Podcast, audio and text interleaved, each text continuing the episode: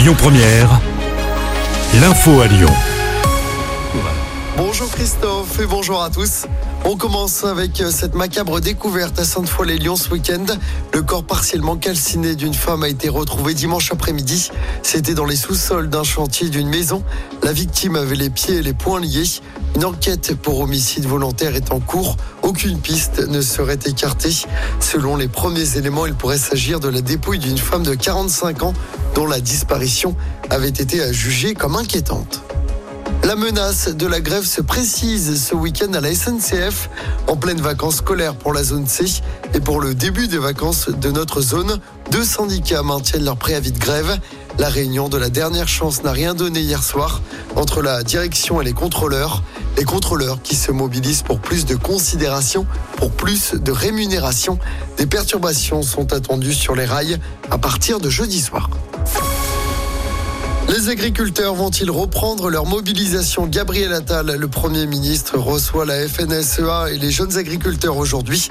Le salon de l'agriculture débute dans 11 jours et les syndicats attendent que les annonces du gouvernement soient concrètement appliquées. Emmanuel Macron recevra dès demain les syndicats du monde agricole.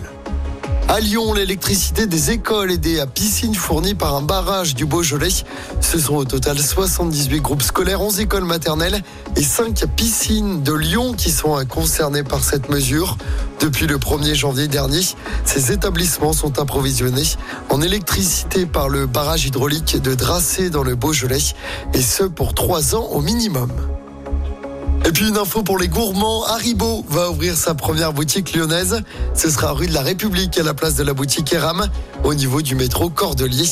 On ne connaît pas encore la date d'ouverture de cette boutique. On termine par du sport, du basket à suivre ce soir avec un nouveau choc pour l'Asvel. Déplacement à Monaco en huitième de finale de la Coupe de France. C'est à partir de 20h.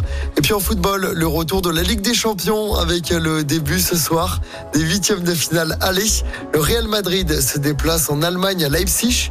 De son côté, Manchester City, champion d'Europe en titre, sera à Copenhague. Coup d'envoi des deux matchs à 20h. Écoutez votre radio Lyon Première en direct sur l'application Lyon Première, lyonpremière.fr et bien sûr à Lyon sur 90.2 FM et en DAB+. Lyon Première